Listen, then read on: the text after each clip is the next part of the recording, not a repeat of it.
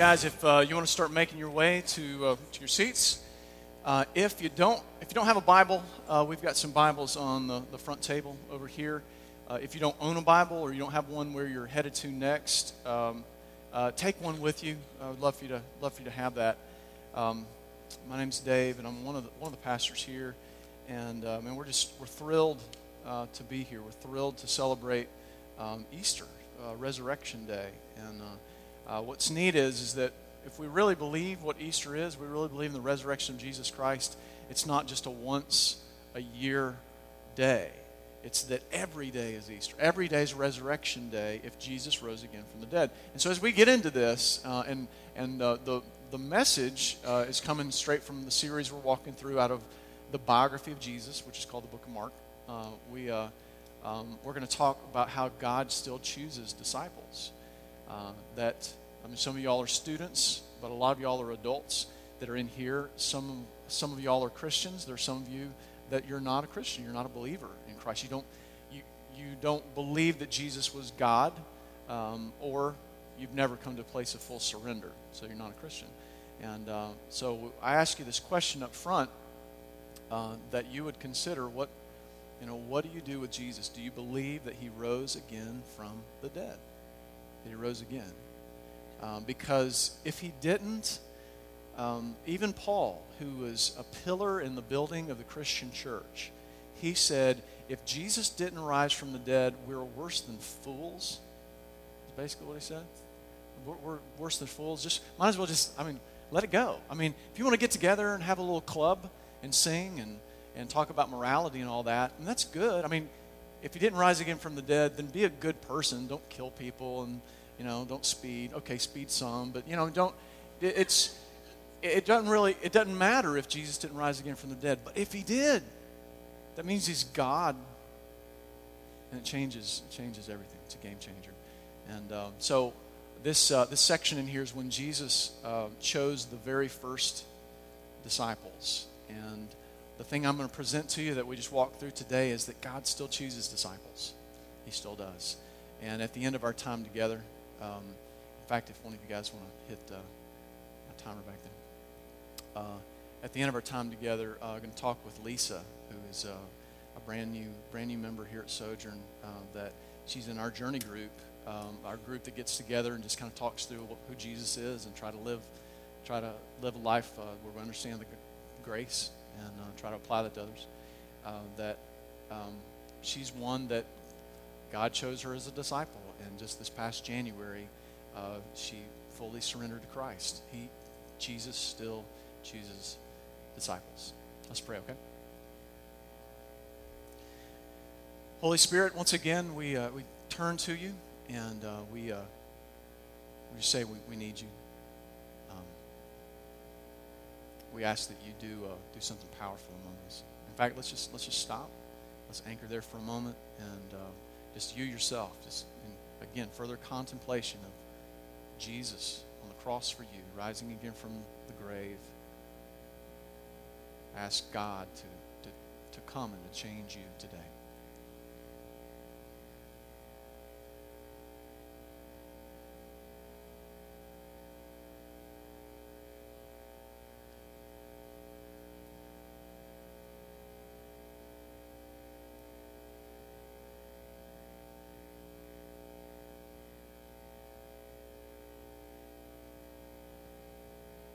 Some of y'all may just want to join me and, and just praying something to God. Just, just say, uh, Holy Spirit, come and change us.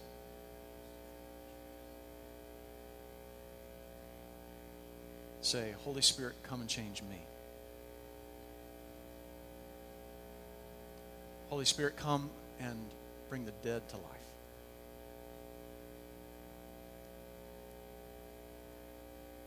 Jesus, choose disciples today.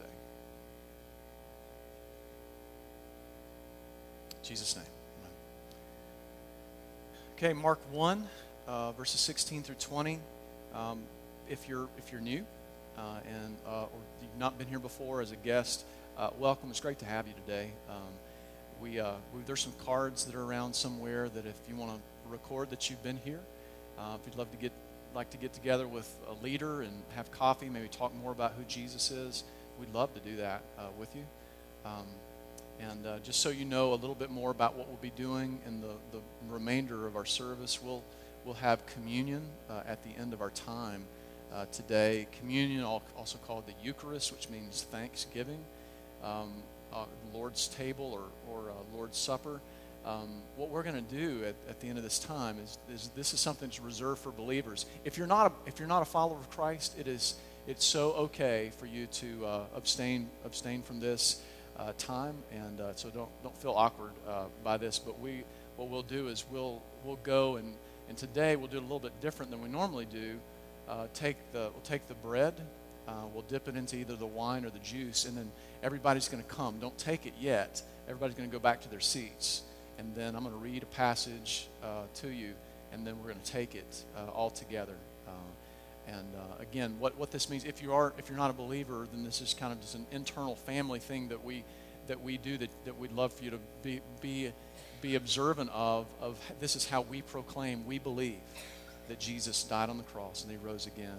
He was broken for us. And so as you see that, if you're not a follower of Christ, uh, that you just see that there's others that are making that proclamation. And uh, we, we, our hope would be that um, you'd come to an aha moment, a tipping point too, that you'd say, yeah, I believe Jesus, and he's, He died for me too, and forgive me, and I surrender to you. Because uh, He still chooses disciples.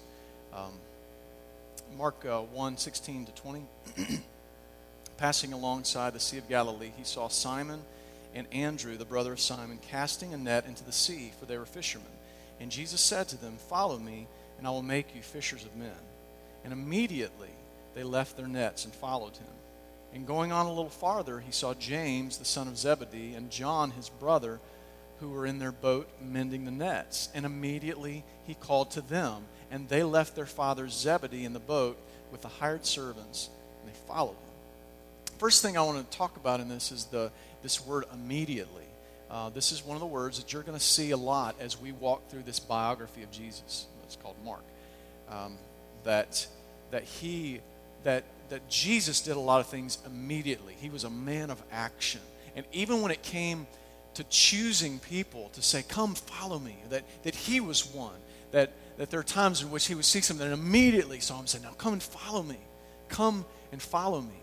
And what's amazing is, is that, that that's what these guys did as well. Is as he immediately said that to them, they immediately left what they were doing and they came and they followed him. That they, they said, All right, I, I don't know what this guy's completely about, but I'm, I'm going to follow. I'm going to follow him. I want you all to think about men or maybe women in your life that, that have been leaders in your life. Would it be mom or dad, uh, a coach, uh, a, a principal, um, a, a boss? Somebody in your life that, that there is just something that you're so drawn to. And it wasn't because you were paid to, it wasn't said, it wasn't because they said, You have to obey me. You wanted to. You wanted to follow them. They were that charismatic that as they went, some, if they said, I'm, I'm going over here, you said, you would say, Man, can I come with you? Can I go? Can I spend time with you? All of us, we've had charismatic leaders like that in our life. And, and if you think, maybe you're like, you know what? I don't know that there's been anybody that I've wanted to follow in that way. I want you to know Jesus is the greatest of all those leaders. That he says, Come and follow me. And when he says that, when he speaks to a person, when he speaks to their heart, there's just something within us that we follow him. That we follow him. Um, they, they didn't know it all, they didn't have it all figured out. They had a lot of questions, and yet they still followed Jesus. One of the most profound moments uh, in my Christian life was, I don't know, seven or eight years ago when, uh, when I recognized a question. And the question that I had was when did the disciples become Christians? When were they actually born again? Uh, and um, just so you know it, uh, it doesn't really matter uh, when it happened. You don't have to pinpoint when all of them came to Christ to full surrender or when, it, when any certain one of them did. But the question is important because it tells us a lot about Jesus to know that he invited them to come and follow him before they understood that he was God.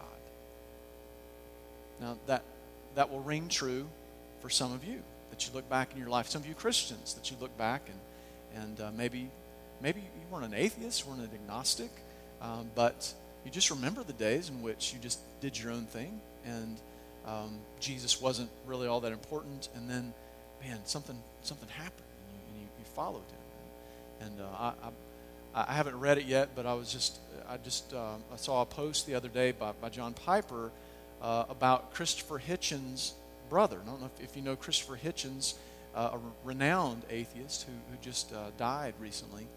Uh, and but he's got a brother that who was also just a, a, partner in atheism that he has come to Christ. And there's a, I believe it's a, a, new book that, that's just come out by by Dawkins' brother.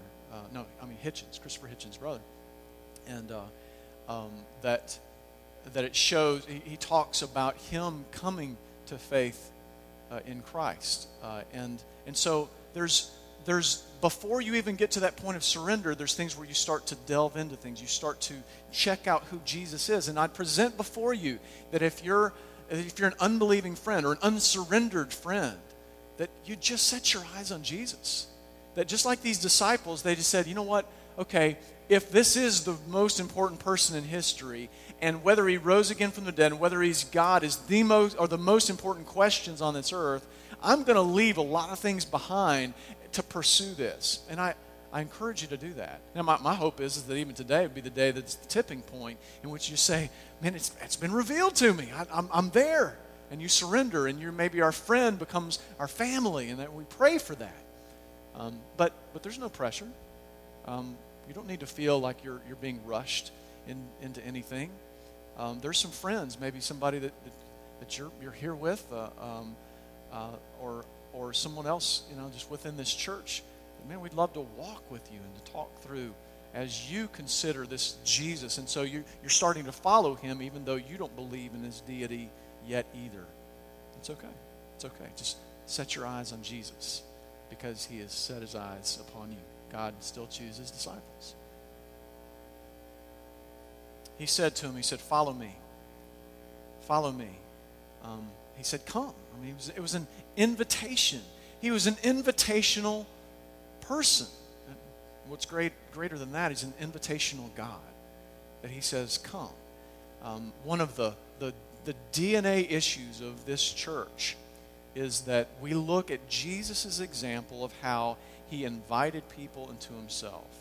And, and one of the things that I remember as in looking, looking at the life of Jesus years ago that affected the way that we wanted just the core values of who we are as a church. We looked at how, how he was a God that he entered, he engaged the world. He invited pre disciples, or that's non believers, into his life. Uh, he uh, invited them into his community. And then eventually he, he changed their hearts and so we, we look at that and say, all right, we're, we're not to be people, we're not to be a church or to be Christians that we pull ourselves out from the world, that we can throw rocks at the world, that we condemn the rest of the world and everybody else in the human condition, but rather we're right in the middle of it. Now, what the Bible is, it speaks to this, is it says we're to be in the world but not of it. Because the two extremes are or you've got separationists who just say the world's so broken, it's so horrible, all those sinners are so wicked, I'm not getting around the world, I'm not getting around the people, I'm just going to say, I'm going to pull myself away from all these other sinners and just pray that Jesus comes back and saves me from the world. Now that, that's that's one being separate. The other extreme is when we become one with the world and, and so the brokenness of the human condition just continues to be to, to go into our life and we just we surrender to the human condition. Jesus is the example. He's one he was in the world but he wasn't of it and he just said I, i'm the hope of the world. And that's what uh, god wants us to do is he wants us to say look i'm not the hope of the world. Jesus is the hope of the world. We point we point to him he says follow me he's an invitational god so we follow that same pattern where we engage engage the world where we engage pre disciples and the unbelievers before they believe what, they be, what we believe. We don't, say, we don't hold them hostage and say, You got to think the way that I think. You got to have the morals that I have for me to love you. That's not how God worked. That's not how Jesus worked. And if you're any of our friends in here, whether you're a non Christian or even some Christians who think that God is holding out on you, that's like you're going to have to fix yourself up and clean yourself up before I can accept you, you have a wrong view of Jesus. He's the God that goes to the broken people and says, Come to me, and I'll heal you. I'll give you life. And that's what we're to do as well. Is we don't wait for people to believe what we believe. We don't think that we're better than other people that aren't followers of Christ. But rather we just say, man, point to Jesus. We just keep pointing people to Jesus. He said, Follow me. He said, Follow me, and I'll make you. I'll make you. And this is important because as Christians, um, we know there's a mission that we have for our life. We know that there's, there's even the, the, the call for us to grow in Christ, for us to know Him better, for us to have good fruit in our life. And it's vital that we understand that you cannot make fruit in your life. It's important for you to know that you you can't do all of the works. You can't make all these things happen. God is the one that must make you. God is the one that must do it. And so I want you to be freed, to be freed up and just say, All right, God, I, I, I release, I release the thought that I can make myself grow. Because to do that, like John 15 talks about, about us being branches, but Jesus being the vine. And it's as if for us even to try to do good things and, and to try to impress God uh, or, that, or to try to produce fruit, we separate ourselves from the vine. And all that happens when we do that is all the fruit shrivels up. Branches don't have to do the work. All they got to do is stay connected to the vine. And we're going to see that more that what, what our job is, is we just, we just follow Him and trust Him, and, and He'll produce fruit as we surrender, as we surrender to Him. He says, Follow me, and I'll make you fishers of men. Fishers of men. Basically, you, you're going to have different eyes, is what Jesus says. That as you look at other people that are around you, you you're going to view them through my eyes instead of your eyes. Um, men and women, some, some young men, young women have uh, one issue that, that we struggle with uh, is, is one of lust. One where you view somebody of the opposite sex, either physically, they're there in person, or maybe in print, or maybe by media, on a computer, or a film, a movie, and, and our eyes for them are just how that person or that image can bring us pleasure. The wrong eyes. God, God wants us to view other people and to say, you know what, every person that I see is either my current brother or sister or a future brother or sister. That we view everybody around us as I'm just gonna I'm just gonna assume that they're they're already in the family or they're gonna be in the family someday. And what would happen? What would happen if you viewed everybody as a big extended family? You know? I mean you you don't you don't have problems with your own family, right? Now I know I know the truth. I know that some of you guys had difficulties coming here today and they had fight and all that. And I know we we did. We my, the Few family we had some difficulties getting out of the out of the door today and had some tempers tempers flare and and uh, we got to deal with some things when we get home. And uh, um, uh, but it, it's we we just know that we just know that um, that we're we're called to view each other as, as family because you know I'm playing with y'all. Y'all, y'all know that, that people fight, siblings fight, and, and all that. But when it comes down to it, you look after each other, don't you? You, you really do. And what if, what if we viewed one another that way? And I'm not just, talk, just talking about lust, but man, when we look one another and say, all right, God, how do you view them? And so if they're already in your family, or if they're not in your family, I mean, it's like thinking you got a cousin or a brother or a sister that's engaged to be married and, and that other person's not in your family yet, but they're going to be. And, and if you viewed people in that way as well, to say, man, I, I just, I want to see them through Jesus' eyes. If you, if you see them as saying, Jesus dying on the cross for that man, for that woman, for that girl, for that image that you're pulling out, that you're extracting for your own pleasure, and just say, God, I don't, I don't want to use people, but rather I want to, I want to love people. It, it'll change us. It'll change us when he, when he makes us fishers of men.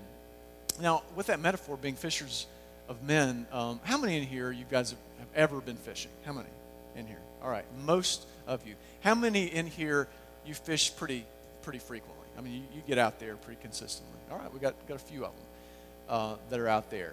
Um, when you go out, when you go fishing, um, whether you're trolling or whether you throw a worm out or you got some chicken liver you drop at the bottom of the lake, try to get a big old catfish or whatever whatever it might be, the chances are you got one piece of bait on one hook and you're trying to get one fish, and then the chances are you may not even get, get a fish. It may not even even happen. That's the way we think about fishing is I'm out for a, a fish. But when, when God says, when Jesus was saying to those guys, I'm going to make you fishers of men, that's not what they were thinking because that's not the way that they fished. They fished with these nets, these huge nets that would bring in thousands of fish. And so in their mind, they're thinking, this guy, I don't know exactly what he's up to, but he's saying something is going to change, change our world. This is huge. It's going to change everything. And, and here's, here's where I know some of you are that you look at who you are and you're like, God, God can't use me in that way. He can't, he can't use me to change thousands of people. If you're a Christian in here, I want, I want to, I want to, I want to rebuke you if you think that way, because I got to rebuke myself at times. I want you to know that God, when He's in a person's life, over that lifetime, there's going to be thousands of people that are brought in to the faith, that are brought into the family as a result of who God has made you. Do you know what our big problem is? We don't believe. We don't believe that. Because we look and we see our warts. We look in the mirror, it's like, well, nobody would ever follow me. I don't think any one person will ever come to Christ as a result of who I am. You are wrong. Because it's not all hinged upon you. It's all on God, but it's going to be little seeds that are planted through you and others to where at the end of your life as a Christian, we're going to see that there, there's, a, there's a capture rate. There's going to be many people that have, that have come to faith in Jesus Christ as a result of how God uses idiots like me and you. And He will. But I say, believe it. Believe it. One of the things that, that um, that we, we see in here is he was talking to guys that they're fishermen. They were already fishermen. And, and so, I mean, he, if they were doing something else, God would have used a, a different metaphor for, for who they are. And, and, you know what this means? This doesn't mean that, oh, shucks, I, I'm, not a, I'm not a shrimper, I'm not a fisherman, so God wouldn't have chosen me to be his disciple. Well, if you know the story, there was just a few of them that were fishermen.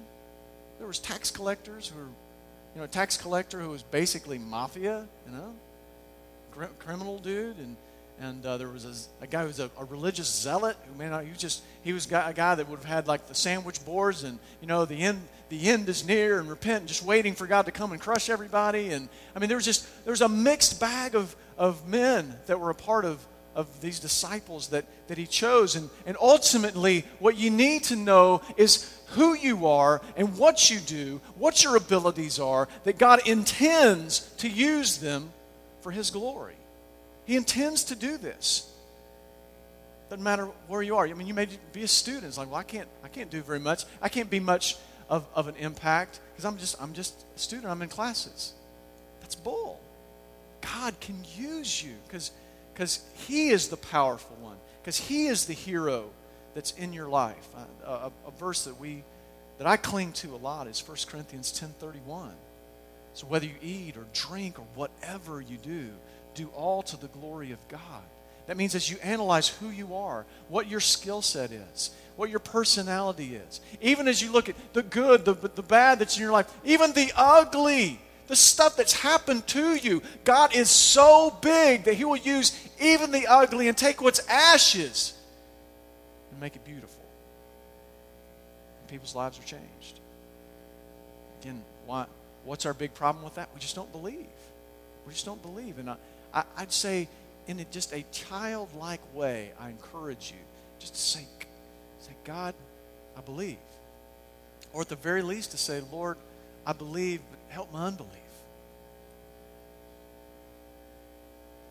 Help us. Help us, God.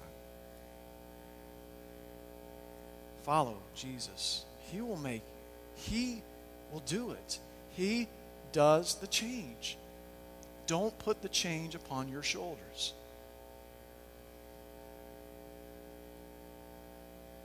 It's a thing of, of intimacy that when we draw near to Him, if we, if we become intimate with God, we incarnate. If we become intimate with Jesus, we incarnate Jesus. I don't mean reincarnation. Don't, don't get freaked out here. Um, when you draw near to His heart, you become His mouth, His hands, and His feet. You become Jesus with skin on again. Uh, an example of this, it's pretty silly example, but I'm going to give it to you anyway, is just think of, uh, think of yourself as, as a glove. And uh, how many of y'all that you've ever had a, a leather work glove and, and it got, you worked out in the rain or, or it just got wet and uh, you got done, you, you threw it down. The next time you went to pick, pick it up, you know, to put it on, you know, it had, it had dried and it looked like somebody with, with palsy had, had, had been in it before and, the, and everything was shrunken in there. And so for you to get your hand in there to, to use it, it's like you're having to force it, you know, and you may bust a seam. You may, I mean, the, the leather might even split as a result of it. You know, um, what we're like is, see, we're the glove and Jesus is the hand and many times to try to, to try to do what God wants us to do, to try to be who God wants us to be, to be that fisherman of men or an engineer of men or a teacher of men, to be able to be a part of God's mission, we try to focus on, on, on being that glove that does, that does the work. And what God says, He says, just go limp, surrender, don't fight the hand. God says, Look, I, am going to touch. I'm going to touch thousands of people through you over your, over your years. Not for you and for your glory, but for Him. And what an honor that would be. But He says, Look, just don't fight against the hand. Just go limp. That's the key. That's the key of the Christian life is it's one of passivity. That is our action and what sanctification is, or growth, is that we just say, I surrender. God, do your work. And he says, I'll make you. Come to me and I'll make you. And I'll use you the way you have your strengths and your abilities and gifts. And I will even use those dark parts of your life that you hope that nobody ever knows about. I'm going to take it, I'll redeem it, and it'll be a part of helping others. Come. He'll make you. He'll make you into a fisher of men. And that's what we say as we we say, God, would you would you come? Would you explode through us? Acts 4:13 you know, it says, Now when they saw the boldness of Peter and John and perceived that they were uneducated, common men, they were astonished and they recognized that they'd been with Jesus. You know, I mean, this, these folks, they, getting back to the whole thing of intimacy and incarnation, the more they were with Christ, the more it made an impact with them. It's a passive thing. It's like I don't have to go out and do it. I just need to spend time with Jesus and go limp, and the hand will work through me. Are you with me? God will do the work. I mean, these guys, I mean, these are the heroes of the faith you know? And it, and it says that basically after preaching a sermon, it's like if I got through here and somebody comes up and say, you know what, I can tell you've like never really been to Bible college or seminary or anything, right? Do I, do I get this right? You know, with you? Or, or, or somebody come and say, you know what, I can tell that you've, have you ever had grammatical training or you've never had a public speaking course before, right, Pastor? You know, I mean, for somebody to come up and to, to say those kind of things and, uh, you know, and and that's, that's the kind of things that they, they noticed about these men. Uh, they, they realized that they'd not been formally chained, trained. But there was something about them. There's something about them. And what was it? They'd been with Jesus. They'd been with Jesus. So, I mean, I'll offer it out to you. I mean, how would you like to be a part of the greatest cause in the world, which is to see people with a human condition to find hope. Find people that are dead in their own sins to find life in Christ. I just love to be a part of that and seeing people's eyes light up and to find the love of their life and, and the reason for their being. You just got to go limp. Just got to go limp and say, God, you, you do it. You be the hand. So I'll just be the glove. He said, Come. Come, and I'll make you. I'll make you a fisher of men. This is, uh, this is Easter. We're celebrating the cross of Jesus Christ. We're celebrating that, that Jesus rose again from the dead. And we're saying we believe that. And I don't know if you've ever tried to find yourself in the story. I don't know if you've read it. I, I challenge you that if, if you hadn't, that you take a look uh, in, in the Bible and, and, and, just read read from read from the point of uh, even what would have been their Thursday, what was considered what now we call Maundy Thursday, uh, where and Maundy just means mandate. It's the day of the day of mandates, and the mandate was love one another as I've loved you, is what he gave to them. That's that's what that meant. And uh, but to read from that of where Jesus he, he had the supper with them, he instituted communion, and then he washed their feet. Read from that point to the end, and just find yourself. Where, where do you find yourself in the story? And I find myself in several of the people. But let me po- point this out to you guys. Let me put all of us in that story. All of us are Barabbas. Barabbas was a criminal, a violent criminal, that he was about to get justice for his actions. And instead, they took Jesus, who was completely innocent of crimes, and they put him in Barabbas' place, and Barabbas went free. Guys, I am Barabbas, and you are Barabbas. No, probably none of, none of you in here has ever murdered somebody like Barabbas must have done, or any of the violent crimes out there. Maybe you did.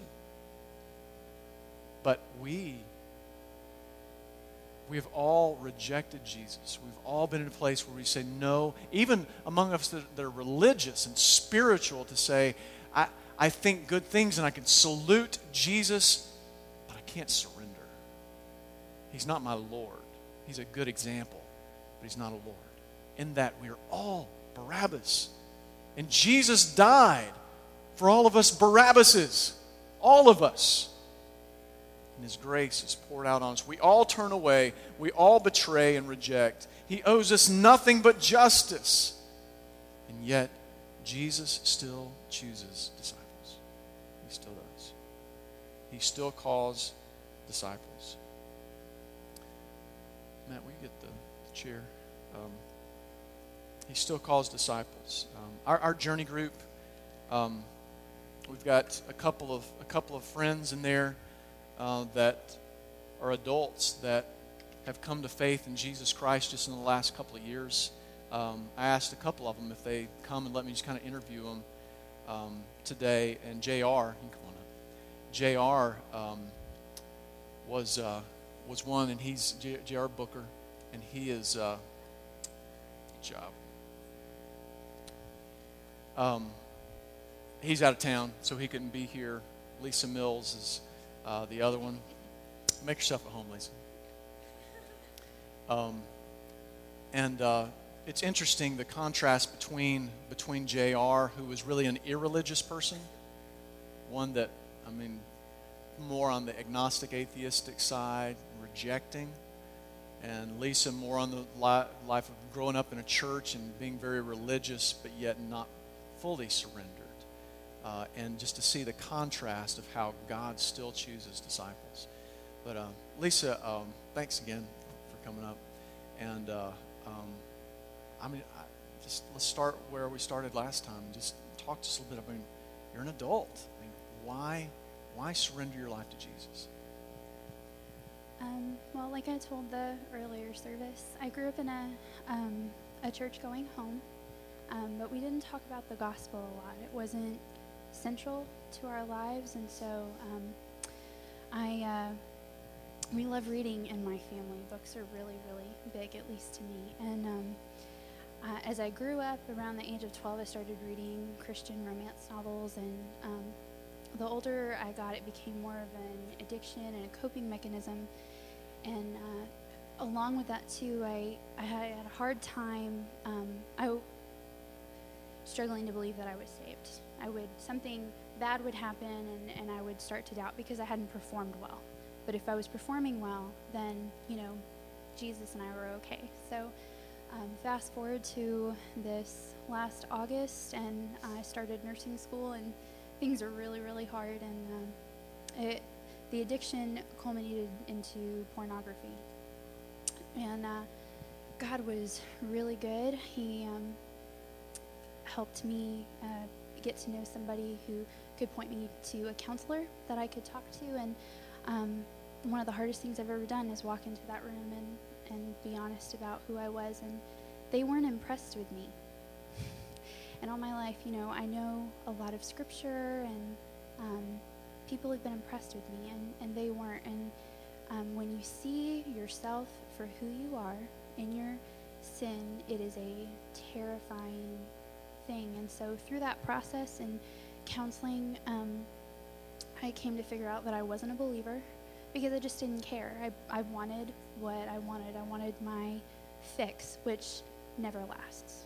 It always goes away and leaves a bigger um, desire in the wake. So um, it was really, really hard. I call those three months in counseling like that. It was as close to hell as I ever want to get. Never want to do it again. And um, it kind of came to a head for me. I couldn't make any headway or figure out what was keeping me from God, and um, it was my pride because I wanted to be the one to save myself.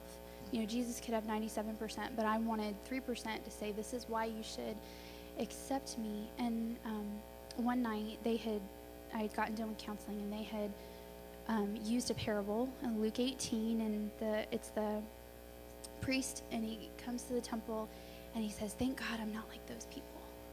You know, I've got it. I basically, I've got it together. And that was me you know, I had sat there and judged other people because they didn't know as much or weren't performing as well as me, and um, and here I was in a place I thought I would never be. You know, I was the girl that was never gonna, I don't know, do those kinds of things, or um, I was gonna save my first kiss from marriage, and you know, I, w- I was the good girl. I had that image, but um, suddenly I couldn't fix the problem. There was no way out, and um, so I listened to this sermon by Mark Driscoll on the same passage, and he gets he gets through the end of it, and he says something that I'll never forget.